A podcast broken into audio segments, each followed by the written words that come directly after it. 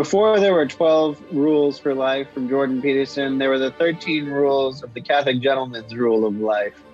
That's what we'll be talking about right after this.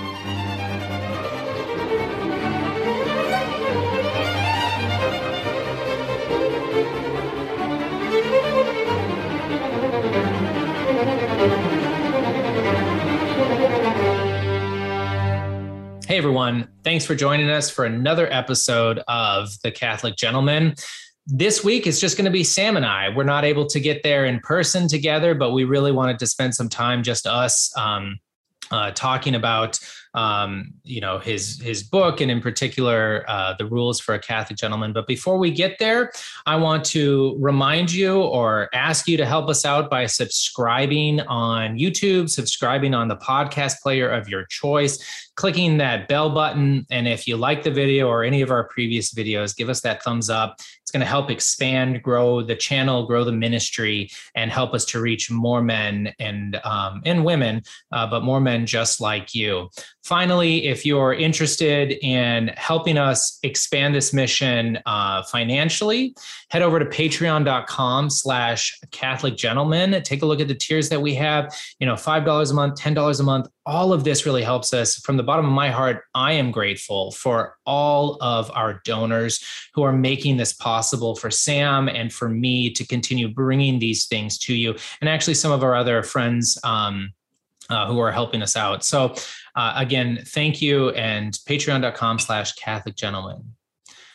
Finally, I want to take a moment and I want to thank our sponsor slash partner really for this episode, and that is Cross Catholic Ministries. So we are partnering them uh, with them this um, Advent season to help um, drill 15 drills um, for water, sorry, 15 wells. We're going to drill 15 wells uh, for water in two dioceses there in Kenya. So there's going to be a lot more in the show notes um, about that, but please consider prayerfully donating to this very worthwhile um, mission, this worthwhile project to help um, the children and the families in these different Catholic dioceses over in uh, Kenya actually have drinking water. So, over a third of the population is uh, unable to have clean drinking water.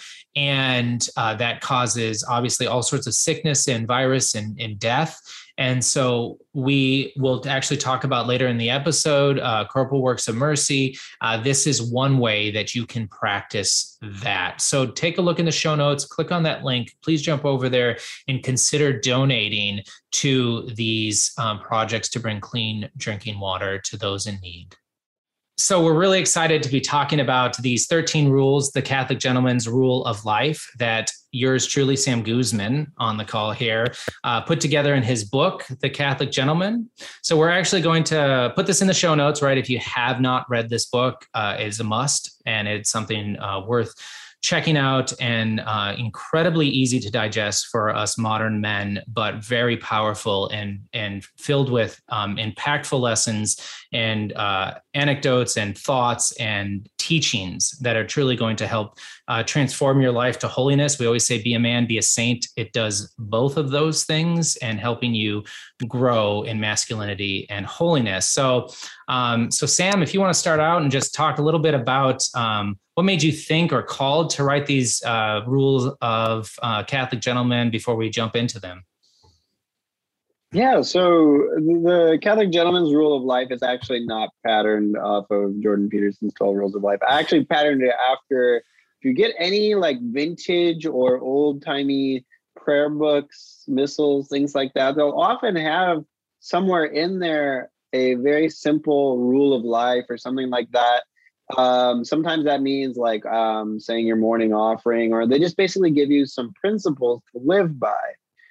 And I thought, well, I'm writing this book for modern men who are trying to live their Catholic faith in the in a modern world. And I and I, of course, you know, there's the substance of the book that's really helpful. But I want something that's like a bullet list of principles that any Catholic man can live by and benefit from them. So they're kind of patterned after those older rules of life um, that you find in a lot of prayer books. But I wanted it to be something new and original and fresh um, kind of basically commandments that a, a Catholic gentleman can strive to live by. So, really, the first one, I tried to make them all very practical, but also very uh, applicable to our spiritual life. The first one is um, I will fear, honor, and love God above all others, even at the cost of my own life. Um, and I guess what really drove that one was something that really inspired me as a as a Catholic. I grew up Protestant. My mom always taught us a great deal about church history, um, even though we were Protestants, and she emphasized the the just kind of the the beauty of the witness of the martyrs through the centuries, um, starting in the early church with the Roman persecutions and the Colosseum, and just a lot of the brutal persecutions and martyrdoms that happened in the early church, and yet Many of these martyrs would go singing joyfully to their deaths. There was something that had inspired them, starting with Stephen, the first martyr, when he saw heaven opens and, and saw Christ standing at the right hand of God and you know his face was shining like an angel. I just love that story in Acts. Yeah. And there was Christ was so real to them and to early Christians um, and to all the martyrs through the centuries, even up until modern times. Christ is so real to them that they would give anything for him. And I just feel like if we're going to live as Catholic gentlemen in the modern world with all the temptations that come with that, with all the persecution the world's throwing at us, yes, hard persecution, but also many times soft persecutions of compromise on this little principle, or I'm not going to be your friend anymore, mm. or you know, enjoy this um, unholy entertainment or i'm not going to have anything to do for you, do with you anymore just little little subtle things that the world tempts us with it's all got to start with a radical commitment to christ Amen. Um, and we must be willing to give everything for christ or everything else is going to collapse that has to be the foundation that has to be the solid rock on which our lives as catholic gentlemen is built and if it's not, we're gonna we're gonna be that house built on sand. We're gonna succumb to the pressures of the world because the world's always pressing in on us, trying to get us to compromise, trying to get us to give up our principles or to compromise the gospel or to compromise um, the uniqueness of Christ or all of these things. And and if we don't have that radical commitment to God and to Christ and to a higher order, it's all going to collapse. So that's why I wanted to start yeah. with I will fear, honor, and love God above all others, even at the cost of my life. So I love it. And this is excellent. Sam and I have actually never talked about these things. So I think it's going to be uh, real fun to dive in further into each of these because obviously Sam coming at it as the man who wrote these had given him a lot of thought and put them into his book and me as uh, as a consumer you know to to read through them and to um, digest them and to practice them so uh, a lot of things that you said were really wonderful and i the first thing was why you put rules uh, or, or, bullets or lists into um, your book. It, two things you're speaking modern language we all love seven this and five this and stuff like that. But second i can yeah. think of the homilies in my life right where the best homilies I have heard uh, uh, give you practical tips to to guide and to go forward with right? And they're, they're really tangible. That's what i love right is that there's something very tangible about them it's not you know go forward and and be a nice person. It's like it's very specific about what we need to be doing. And so i um, am very grateful and i think that's uh, obviously an excellent inclusion for a book for men. Um, obviously the ones that are triggered and i'm sure a lot of our listeners were triggered to me when i read this was you know the great commandment uh luke luke 10 20 something um that that our lord said right you should love your god with all your heart and all your soul and all your mind and um and your neighbor as yourself and so you know that popped in my head right away when i read this and then for any of our listeners um the code of chivalry, right? Um, that the very first yes, yeah. one in the code of, of chivalry is thou shalt believe all that the church teaches and thou shalt observe all its directions. And so that's been from knighthood, right? Um, for masculinity. And I know we've talked about that in other episodes but i think it's it's so fitting to include here and then i'm so grateful that you chose um even at the cost of my life right because we as men have within us that warrior we have within us this desire to stand for truth and to defend it but it doesn't have to be something fearful. You just brought that up, right? And, you triggered in my mind uh, the martyrdom of Saint Polycarp. And if anybody hasn't read the martyrdom of Saint Polycarp, I'll try and remember to put that in the show notes.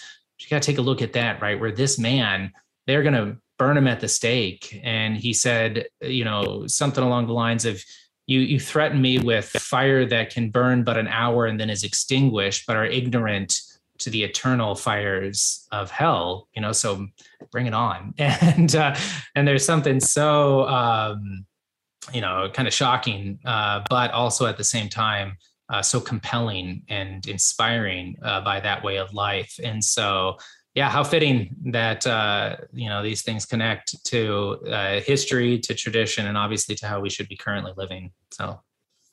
Yeah and I, I think the key point for me is that martyr the Greek word martyr means witness. It doesn't mean somebody who dies for their faith. It means witness. And basically, what it means is you, the spiritual world is more real to you than the temporal world. Mm. Uh, and that's the only way the martyrs could do what they did and suffer the sufferings that they did and, and the torments that they experienced and things like that was that they were so convinced of the reality of the spiritual world. It was so real to them that there is no way that anything in this world could scare them. um, and, and, they were so convinced of spiritual realities. And, and, and I guess it's a call for each of us to enter so deeply into the spiritual life that these truths of the faith that are contained in the catechisms and the, the, the prayers and the liturgy of the church and things like that, we meditate on those so deeply that they become so real to us. We encounter them in such a real way that anything the world can throw at us is just insignificant. Um, and that's really what the martyrs were bearing witness to. And of course, the church has actually articulated there's there's different kinds of martyrdom. There's the mm-hmm. there's the red martyrdom of shedding your blood, yes. There's also a white martyrdom of carrying your cross day in and day out driven by the reality of spiritual truths. Um, they're so real to you that it informs everything that you do. And that can often lead to a lot of suffering in a world that doesn't understand that. But it doesn't mean that you have to be, you know, burned at the stake or thrown to the yeah. lions. But it can just mean I am living according to values that are radically different than the world understands. And yet that is what drives every decision that I make I'm a martyr. I'm a witness to a higher order of truth and beauty and goodness that nothing in the world can compare to.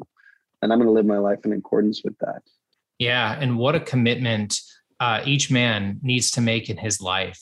And each man needs to have that conversation with Christ. And, and I, I have that conversation with Our Lady all the time about just you know, help me devote more time to that which is most important, to learning the faith, to praying throughout the day, mm. whether it's the liturgy of the hours or the rosary, or obviously your contemplative prayer, your conversation with Christ. These things are so paramount to our lives. And I know when I often go on vacation or something like that, you think you have the more time, but then you end up just relaxing and and and some of your spiritual practices uh, take a back seat. And I just I end up after a few days of that just feeling like a total wreck because I haven't been able to to stay the course of that which is that life breath that that we all need of of truth and prayer um, with with God. So all right. Well, let's move to the second one, which reads I will honor holy things and treat them with respect.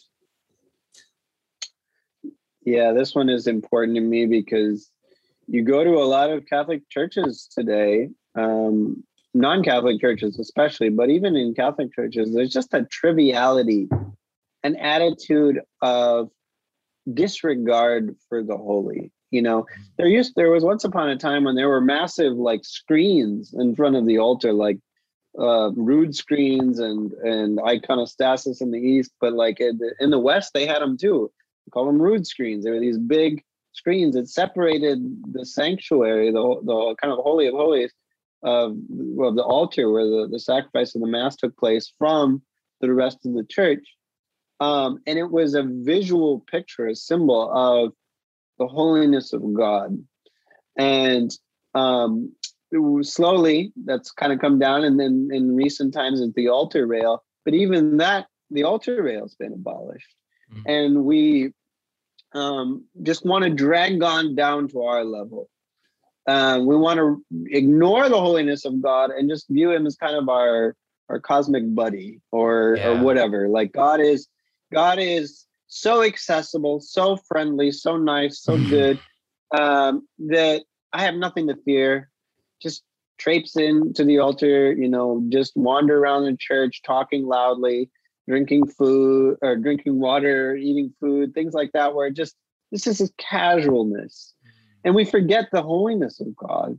You know, the the the the six wings, you know, seraphs cover their face and their feet and and they're chanting constantly in God's presence, holy, holy, holy. You know, and and they're just there's this, yes, God loves us. God is here for us. He is, in a sense, more humble than we are. And yet he's also so pure, so holy. He's a consuming fire of holiness and purity. Yeah. Um, and yet we forget that. We want to ignore that reality. And it has nothing to do with with you know this cringing fear. No, it's just awe. Like yeah. a, a lot of times we feel more awe at Niagara Falls or the Grand Canyon than we do in in the sanctuary of the church where God is yeah. present with us the creator of all things, you know, the sustainer of all things, um, the Lord of all. Um, and we have no fear of trembling anymore. And I think that's a tragedy. And so when we talk about the sanctuary, and we talk about the altar, you know, genuflex, uh, yeah. you know, you know, sometimes you see people they just like barely bob their head when they walk yeah. into the sanctuary. Like, uh, if that sometimes, and you know it's, that's not here to like criticize others or to to pass judgment on others but it is to say we've lost our sense of the sacred and when you lose your sense of the sacred you lose god you lose contact with him he, he kind of he's there of course at all times but but we have to be aware of him. Uh, that's right. and, and that awareness and that's what holy things do is they cultivate that awareness of the tremendous holiness of god.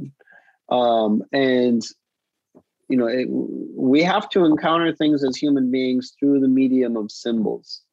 Yeah. whether that's an altar rail that typifies god being other um, uh, or bells ringing at the consecration and things like that we stained glass statues um, just the whole structure architecture of a church um, symbolizes something profound that changes our interior disposition now you go into a whitewashed church with no stained glass, no kneelers, you know, yeah. and basically what it communicates is it's all about us. It's all about us and our needs. Who cares what God needs? Who cares what God wants? Who cares what pleases Him? It's all about us, um, and that's that's a tragedy. It's a trivialization of God, who is yeah. you know beyond all our capacity to imagine. Um, he's he's greater than you know even the angels are just they don't understand who god is it's like a mystery right. to them and we've we've completely lost that so i know i belabored the point but no. we must treat we must recover our sense of the sacred yeah. Um or our faith is going to suffer.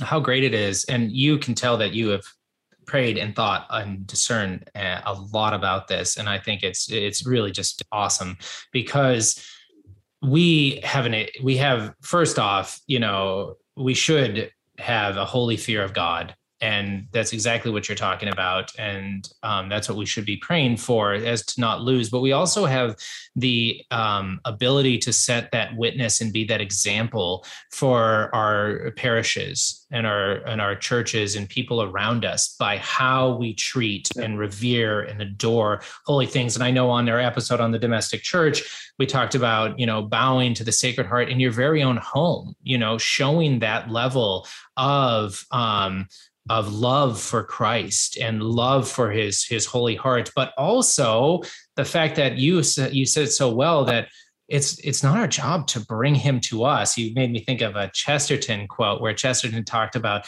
you know kids love justice but we as adults you know who are pretty decrepit prefer mercy. And um, you know and he's just getting at that that point that we owe this justice to god by his grandeur, by his omnipotence and his infinite, his infinite um, uh, being, and and how he created us out of love. And you know, we can't even fathom that, but at the same time, recognizing that reality and living it is is so important. And and so obviously, there's the very um, there's the very base level, if you will, of, of sacrilege being a sin, and that's what we're talking about. We also have, you know, in Our Lady of Fatima, sins against uh, the Immaculate Heart, and that's one of them is is sins against her sacred images.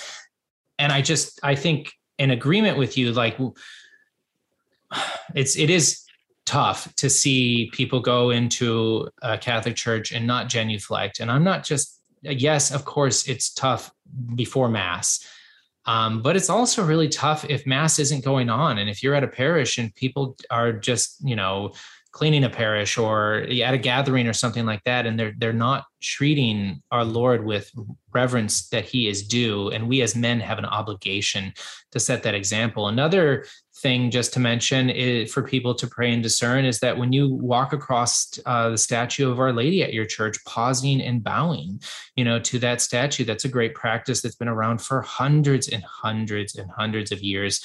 Um, but we don't we don't think about it at at most churches, and it's it's like well we genuflect often half-heartedly, um, you know, which is a shame. But there's other ways that we can through our exterior actions, our external actions show our internal devotions. And so I just think that's um excellent number two, you know, for these um, rules to be a Catholic gentleman.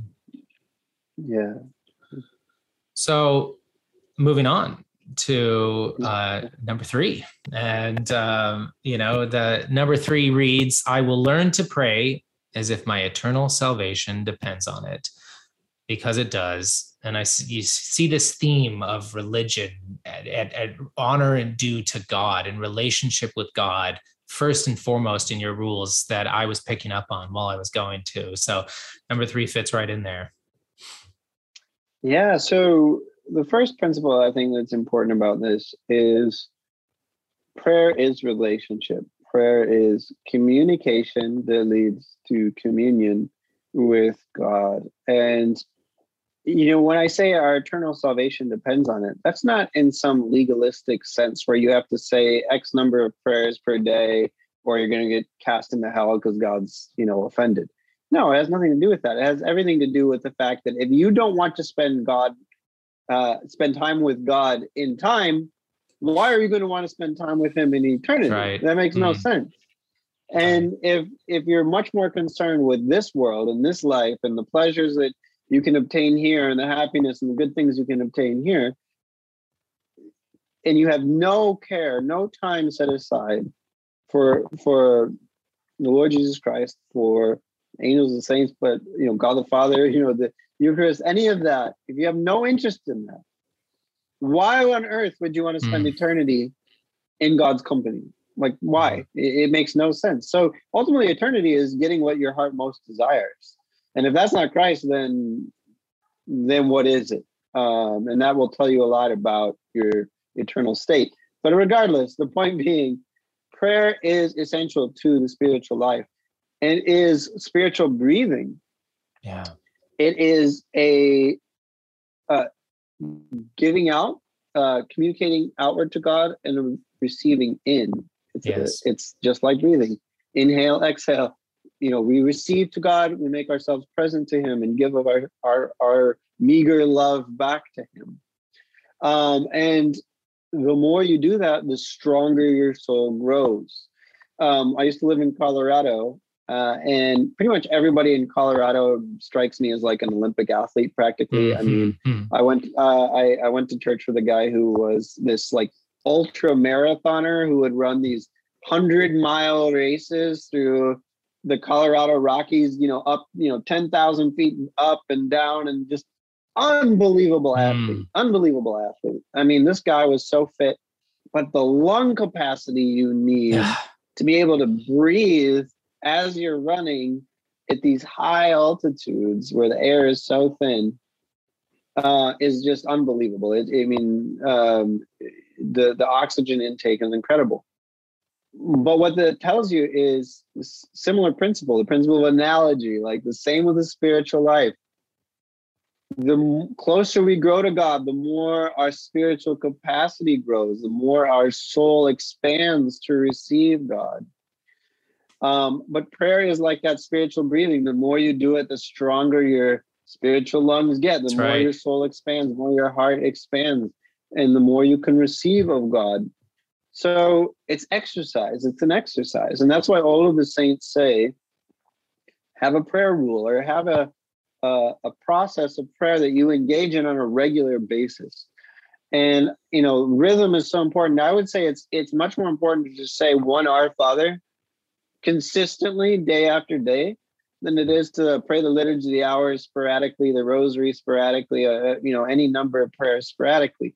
Be consistent, no matter how small that prayer is. And it's like, again, that it's an exercise, it's a spiritual exercise that expands your heart, expands your soul. And the more your soul expands, the more you can receive from God. And the more you receive from Him, the more you want to receive. And so right. the process continues. Um, but the point is, prayer is spiritual breathing. If you're not praying, you're suffocating. Your soul is shrinking and shriveling up and becoming, uh, you know, more and more constricted. Um, so take prayer seriously. Uh, it is it is the spiritual life. I would I was going to say it's the foundation of spiritual life, but really it is the spiritual life. Yeah. It all comes down to communion with God and that doesn't have to be spoken it doesn't have to be vocal it, it can be something very interior to the heart um, where you know the you know psalmist said I, i'm asleep but my heart's awake you know almost where it's like we're going about our day to day and yet our heart is in communion with god. That is possible and the saints prove that that you can live in a in a state of ceaseless prayer you know as saint paul describes. Mm-hmm. Um, and that that takes years to get to that point but it's something we should all strive for.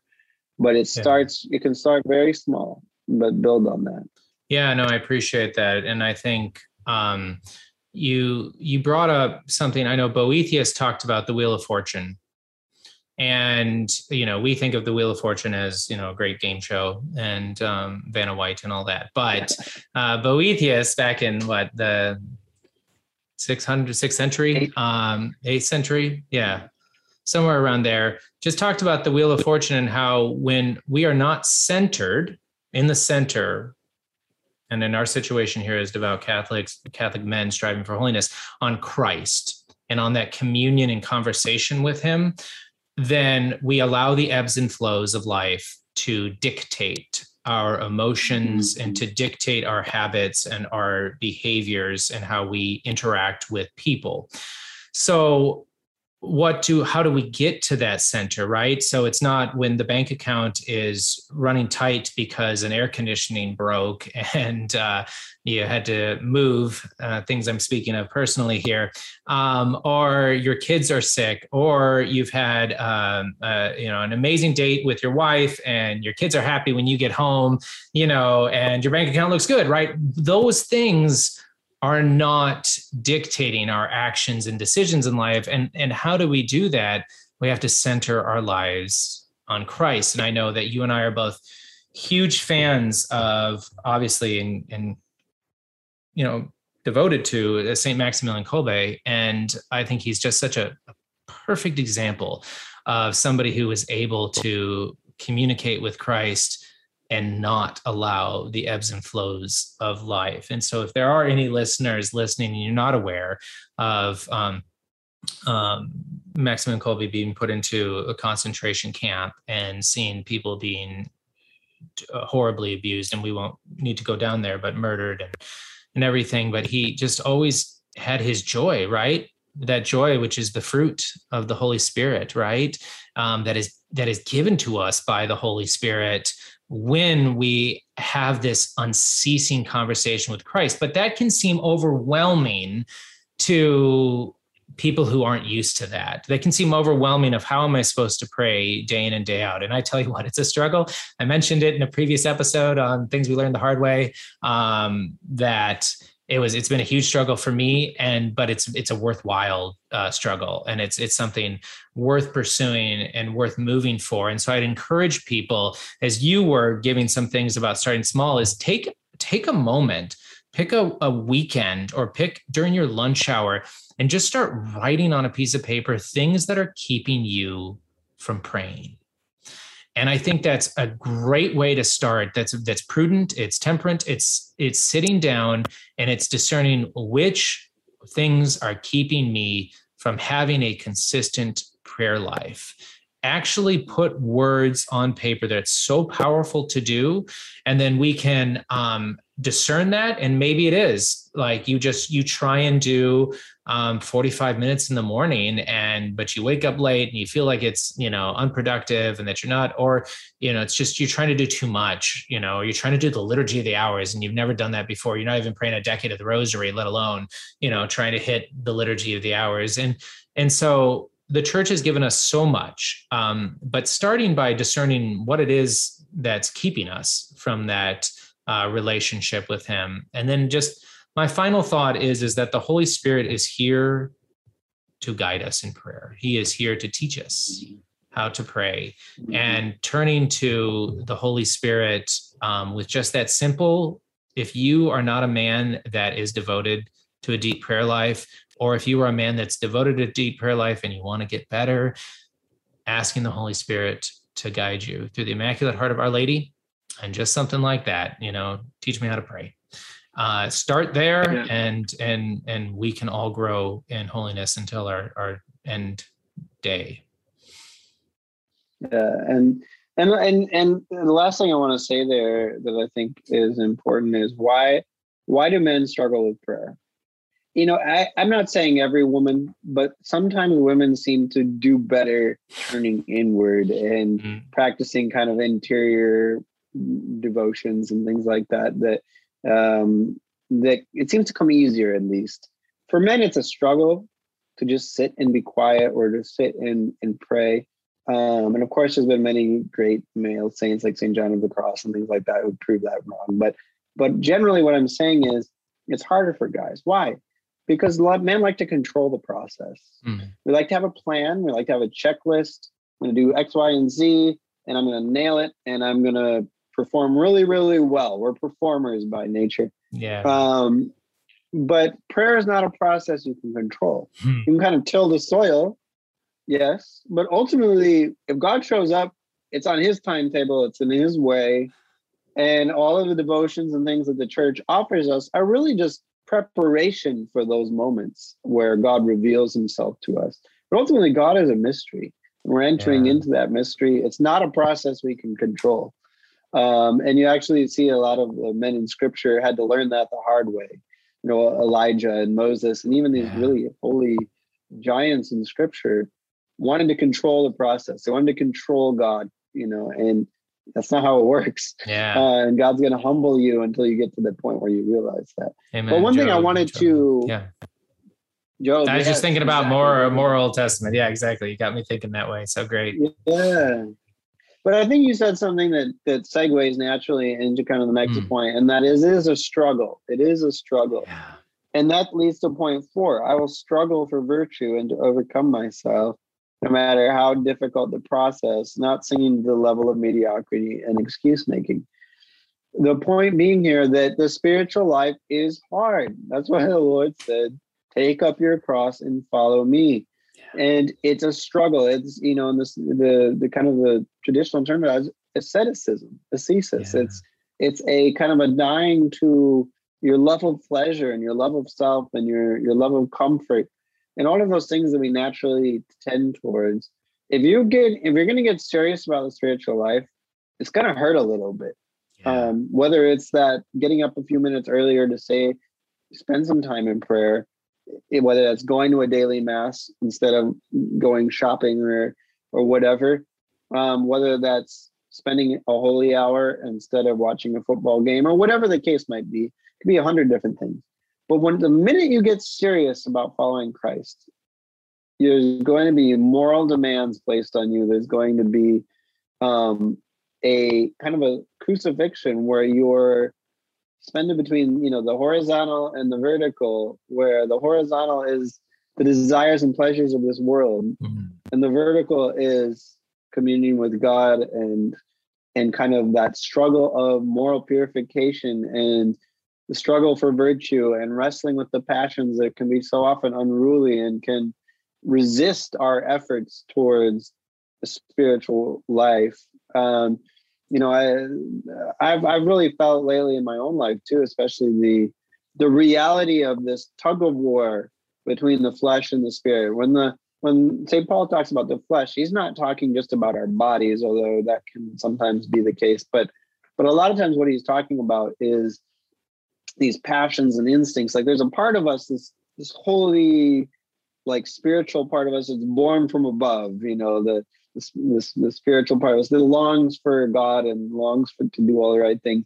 But then there's also this lower nature of passions and instincts and drives and anger and hatred and jealousy and greed and materialism and lust and and all of these things that can so easily drag us down and there's this this constant back and forth between these two aspects of our soul that are kind of struggling against each other this war between the flesh and the spirit and um, it's going to be hard if you decide to undertake you can just throw in the towel and just say i'll just succumb yeah. to the flesh and its desires and its instincts and all the forces working on me from below. I'm just going to give in to them and just live according to them.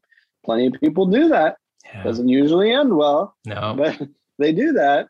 Um, or you can say, I'm going to live according to the, the life of the spirit. And the second you do that, really all hell is going to break loose in one form or another, right. whether that's internally or externally or something it's going to be painful. It's going to hurt because there's a there is a real tension there. Yeah. Um, but you're gonna have to struggle. Virtue is not something that comes easily or automatically. Yeah. And that really calls to the heart of man, I would say. I remember the first time I read Saint Jose uh, Maria Escriva um, mentioned that about the Eucharist, that he said he's like struggle with the Eucharist. Um, until basically one Eucharist prepares you for the time between your next reception of the Eucharist. But it was that word struggle that really called to my heart when I read it. I'm like, yeah, it is a struggle. And that was just it. And I'm like, you know what? But it's a worthwhile struggle. And we're gonna have to struggle through life. I think of Bas Rutten on one of our other episodes, right? Where he was he was big on like, you're gonna suffer and struggle. You might as well not do it for something stupid or immature, but you should do it right. for reasons of pursuit and, and holiness. And um and uh, he gave some great examples. But just to talk about how important this is, this struggle, Sam and I have actually, you and I have already had, I think, three episodes on this. We've had episode two, uh, which is the Four Temptations. We've had another episode on. Um, on uh, fasting, and then the one of our most recent episodes with Father David Abernethy, where we talked about how did the uh, the desert, the Eastern Fathers, um, the Desert Fathers, how did they overcome these these pleasures and why do we need to overcome these pleasures right so that might be something that's that's itching you right now is is why do i need to and and how much of a of a wrestle should i you know how much of a um of a combat uh, should I, you know, give it and uh, to to overcome these things and why? And and Father David just had some beautiful and some amazing things to remind us um, of growing in virtue. And like I, I mean, without going into all the previous episodes, it is just something that's absolutely necessary. And and I would argue that you know without mortification without um, this struggle to obtain virtue that that you can't live a, a, truly devout and holy life without that you can't reach that level of perfection that we're all called to um, without denying yourself because the pleasures enslave us. Our you know and i can i'll use sugar as a great example right? Halloween just passed um, and uh, and my kids had candy around and i tell you i opened the door to one tiny mini snickers bar and it quickly turns into four or five and um, and then i start feeling bad right this goes back to what Bas was saying that now i'm now i'm suffering because of my my inability to you know control uh, the habit of Snickers. And so, you know, we have to fight against that until it takes over and controls us, and we can think about addictions. Um, uh, in um, in alcohol and drugs and um, working, you know, overworking and, and avoiding leisure and things like that. That these become addictions of men, and then we no longer have the same control that we have now to um, to say no to them. And um, we are a um, psychosoma soma being, and and we need to focus on these growth and virtues uh, to to grow in holiness. So. Yeah, absolutely. Well, good. We'll move on to number five. And uh, number five reads, you know, I will prefer the Beatitudes to the world's values, remembering the truth that if anyone loves the world, love for the Father is not in him. So that's that's uh that's impactful. Yeah. Yeah, it's it's really kind of putting just another step in the process of living according to the values of Christ and what he reveals. So so the world has a very clear paradigm um, that it operates by. Mm. And the vast majority, well, all of the time, it's the exact opposite of God's paradigm. Okay, God's order, the the moral world order, if you will, where uh, the world says power, pleasure, prestige, uh, an eye for an eye, get your revenge, uh, look out for number one, all of these things that um, are very egotistical. Um, that's what the world emphasizes. And there's even, you know, there's there's thousands of, of self-help teachers that will teach you how to live your best life now, that will teach you how to climb the corporate ladder, learn how to retire rich, work one day a week and let the passive income roll in. That's you know, right. have your private jet, have your house in Malibu, California, you know, um, be surrounded by beautiful women all the time, all of this. Uh, I'll tell you how to do it, you know, and and these guys make millions of dollars telling people how to make millions of dollars. And uh, it's it's really a, a, very clear paradigm that that is tempting to all of us. Mm the the you know the temptations of Christ in the desert are really typifying the temptations that we all face: the lust of the eyes, the lust of the world, and the pride of life. You know, the lust of the flesh and pride of life. Like those are the temptations the devil hits us with over and over again. But the beatitudes, wow, that's radical. Yeah. Um, you know, even if you look at the ancient world, there was a lot of practical wisdom in the ancient world. Mm-hmm. You know, mm-hmm. like Stoicism and things like that. They would tell you how to basically live a good life yeah. um, in the here and now. Even Buddhism is like, well, let's escape suffering. And here's how you can do that. But it's all, again, very focused kind of on the here and now. But then the Beatitudes come in and just kind of take all of that worldly wisdom, as practical as it may be, and turns it upside down. And it's like, blessed are the persecuted, blessed are the poor in spirit. You know, yeah. uh, it, it just on and on and on. You know, blessed are the meek instead of blessed are the the world rulers, it's blessed are the meek and, and the humble. Like it Christ turns everything upside down. And what he says is the the order of being that I represent, everything that you love and value is inverted. Uh, you want to be great? Sorry, you know, I'm I'm here for for the poor. Um, and it just it challenges us on every one of our natural instincts. Um, you know, and I mentioned at the beginning of this episode, Jordan Peterson, as much as I um, admire and value a lot of what he has to say, it is very much about being top lobster. You know, yeah. be this this strong, impressive guy who's confident and competent and got it all together. There's nothing wrong with that in a natural sense. But we're going from the natural order yes. to the supernatural order here.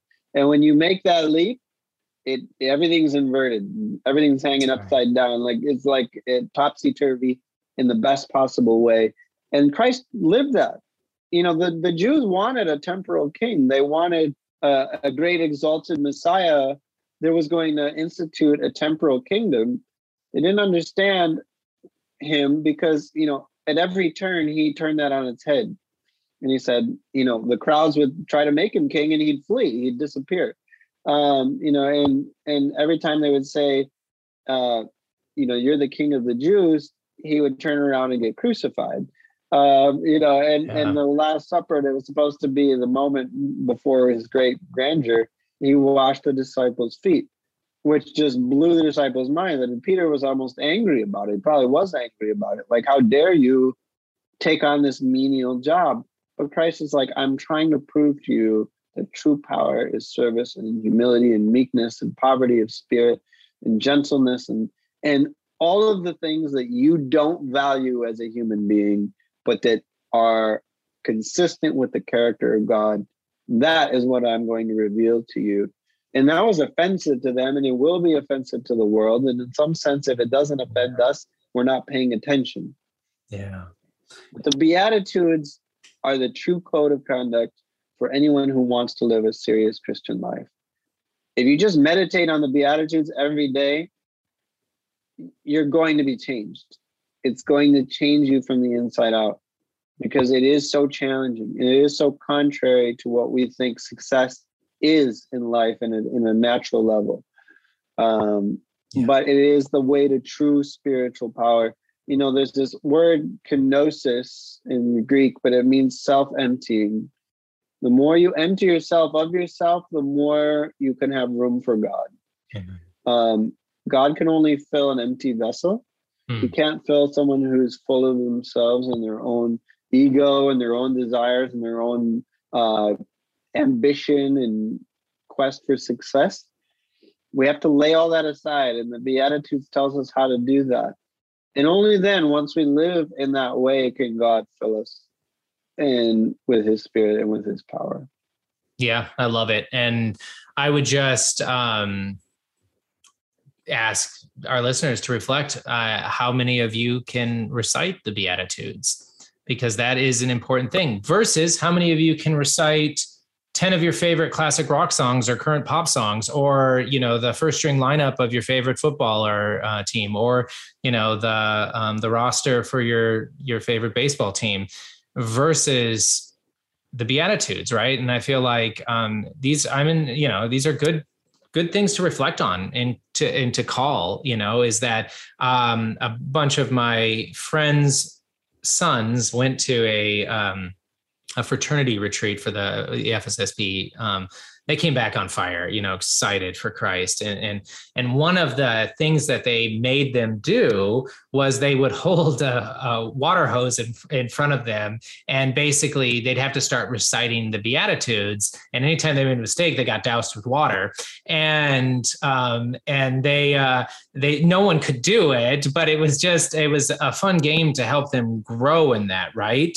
Uh, is that understanding of being able to repeat and to reflect and to meditate and to live the beatitudes we have to know and we have to internalize them right and um, and there's an order to the beatitudes as well we have to know that as well god didn't make a mistake when he ordered them in the way that he did. And so when we see humility, right? Blessed are the poor in spirit, for theirs is the kingdom of God, right? The first beatitude when you're able to really reflect why did Christ choose blessed are the poor in spirit you know first and foremost is exactly what you were getting at sam is that humility is that which is going to get us to heaven uh, not pride of self and pride of life and not um not obviously concupiscence you know uh, to the flesh but we are here to grow in humility, to uh, deny ourselves, to deprive ourselves, to think less of ourselves so that we can open ourselves to um, God who wants to fill us with His love and His confidence and His direction for our life. And um, and I'm not talking about looking in in front of a mirror and and just um, you know berating yourself. I am talking about like a true, authentic holiness that comes in humility, that comes in reflecting on the grandeur of God and reflecting on the Beatitudes and bringing this to prayer but it's it's it's so true uh, how important these are in life. So I would say that if you if you don't have them memorized, um, I'm going to call you to uh, reflect on them more frequently. You know, put together some sort of uh, uh um, flashcards or something like that um, as as a way to um, grow in a deeper love of Christ in His church and uh, and in holiness. So. Yeah. Yeah. Well, and and um, I uh, we're going to do a part two of this because yeah. there's 13 of these, and this is um, already been almost a full hour. Uh, and we want to conclude with number six. I will treat others made in the image and likeness of God with dignity and respect, especially remembering to honor and to serve the poor, the weak, and the rejected as I would Christ himself. And again, this goes back to um, the, the two great commandments, yeah. which are really one. Um, love the Lord your God with, with all your heart, uh, soul, mind, and strength, and love your neighbor as yourself. This is the law and the prophets, as Jesus said. Um, but what's interesting about this is and I, am not really sure how how this makes uh, works out theologically, but I will just say that all of the great saints who loved and served the poor and the sick um, and the needy, um, they always said, "I am serving Christ Himself." That's right.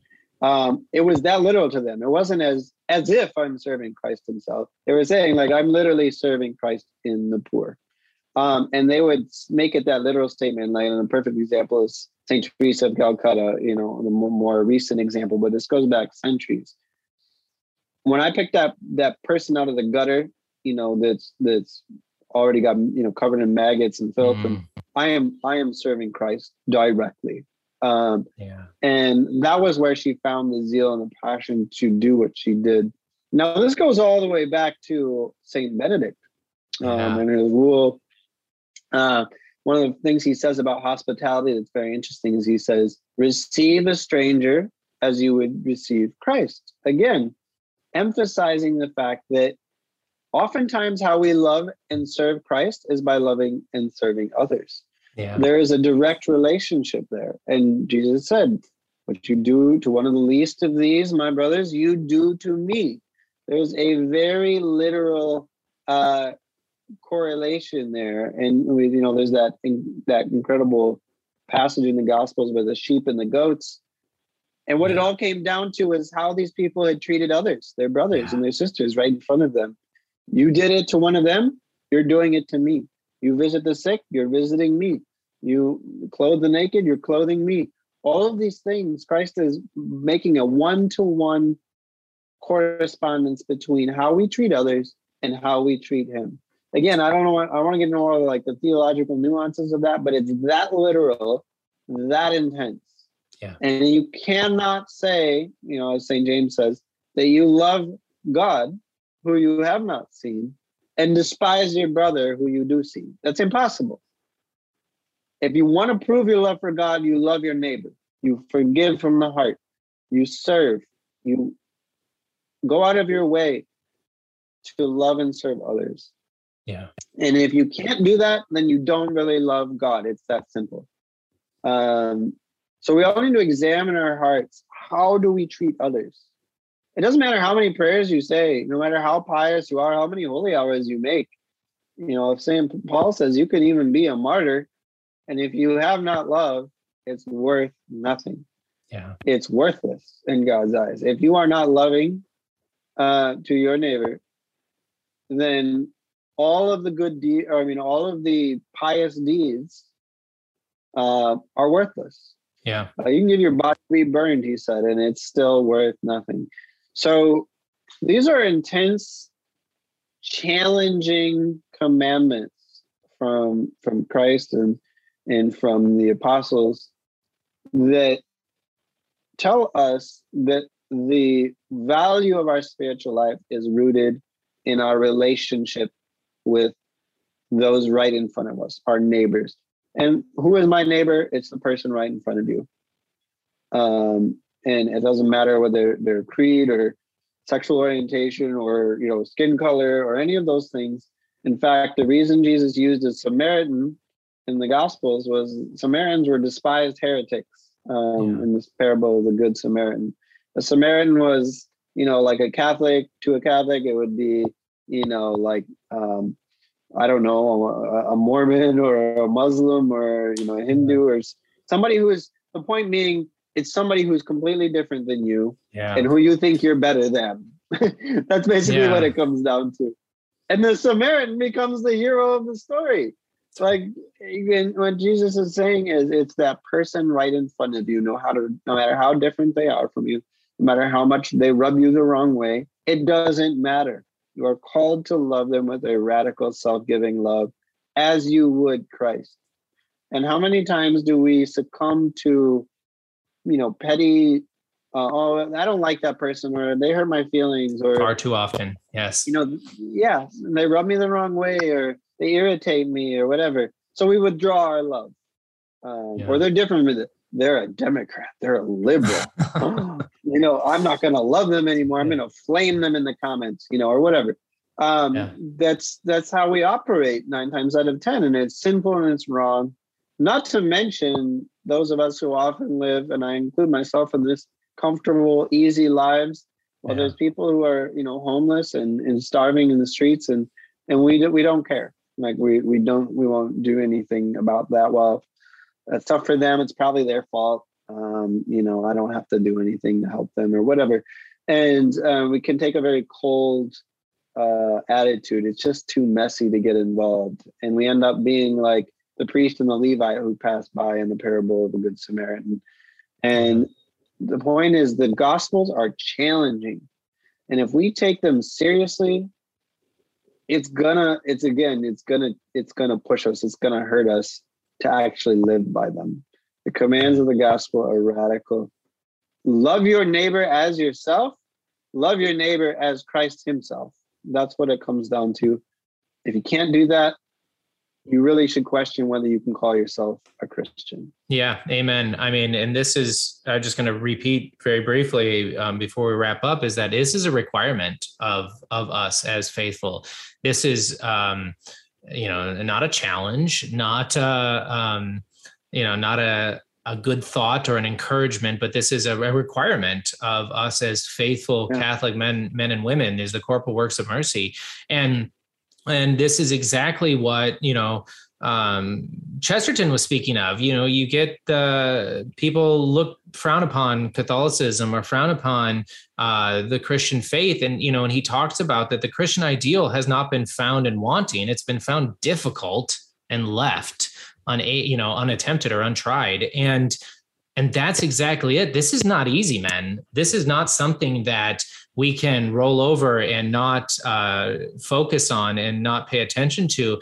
And, but what else? What else is there? Right? Living a slave to our passions and our pleasures, um, living uh, so selfishly that we ignore just even our neighbors next to us, not even the poor. Right? And of course, you know, if we can't even smile at our neighbor next to us, we're definitely not. Um, you know, able to to reach out and, and prioritize helping the poor. And so, yeah, um, I know that uh, um, I know that we're, we're going to come back uh, for more, but this is uh, this is excellent. So, Sam, I just want to want to thank you for obviously writing your book and for uh, spending this time going through these first uh, um, six rules and uh, and just breaking them down with me as is such a joy uh, in my life and, and hopefully our listeners. And so, you know, we are going to come back. We will make sure we spend time together to focus on the other seven um,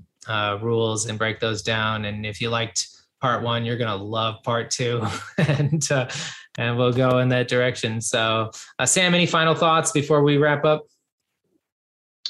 Yeah, I mean, this last thing I'll say is just uh, it all goes back to this kind of again this this concept of like spiritual breathing of where we receive in from God, but then we give out to our neighbor. Mm. You cannot give what you have not received. Saint Benedict, ora et labora. It has to be yeah. prayer, yes, but then it has to be reflected in our work. Yeah. Um, and that can be manual labor, yes, but it can also mean works of mercy. Yeah. Um, so yes, receive from God in prayer, and then give to your neighbor. Um, and I think, uh, I mean, that is what the gospel calls us to. So uh, it's really been enjoyable discussing yeah. these. Um, I'd kind of forgotten about them to be honest, yeah. but uh, yeah. glad we, we kind of revive them and, and and give a little time to them. So, Amen. Well, as we end every episode, be a man, be a saint.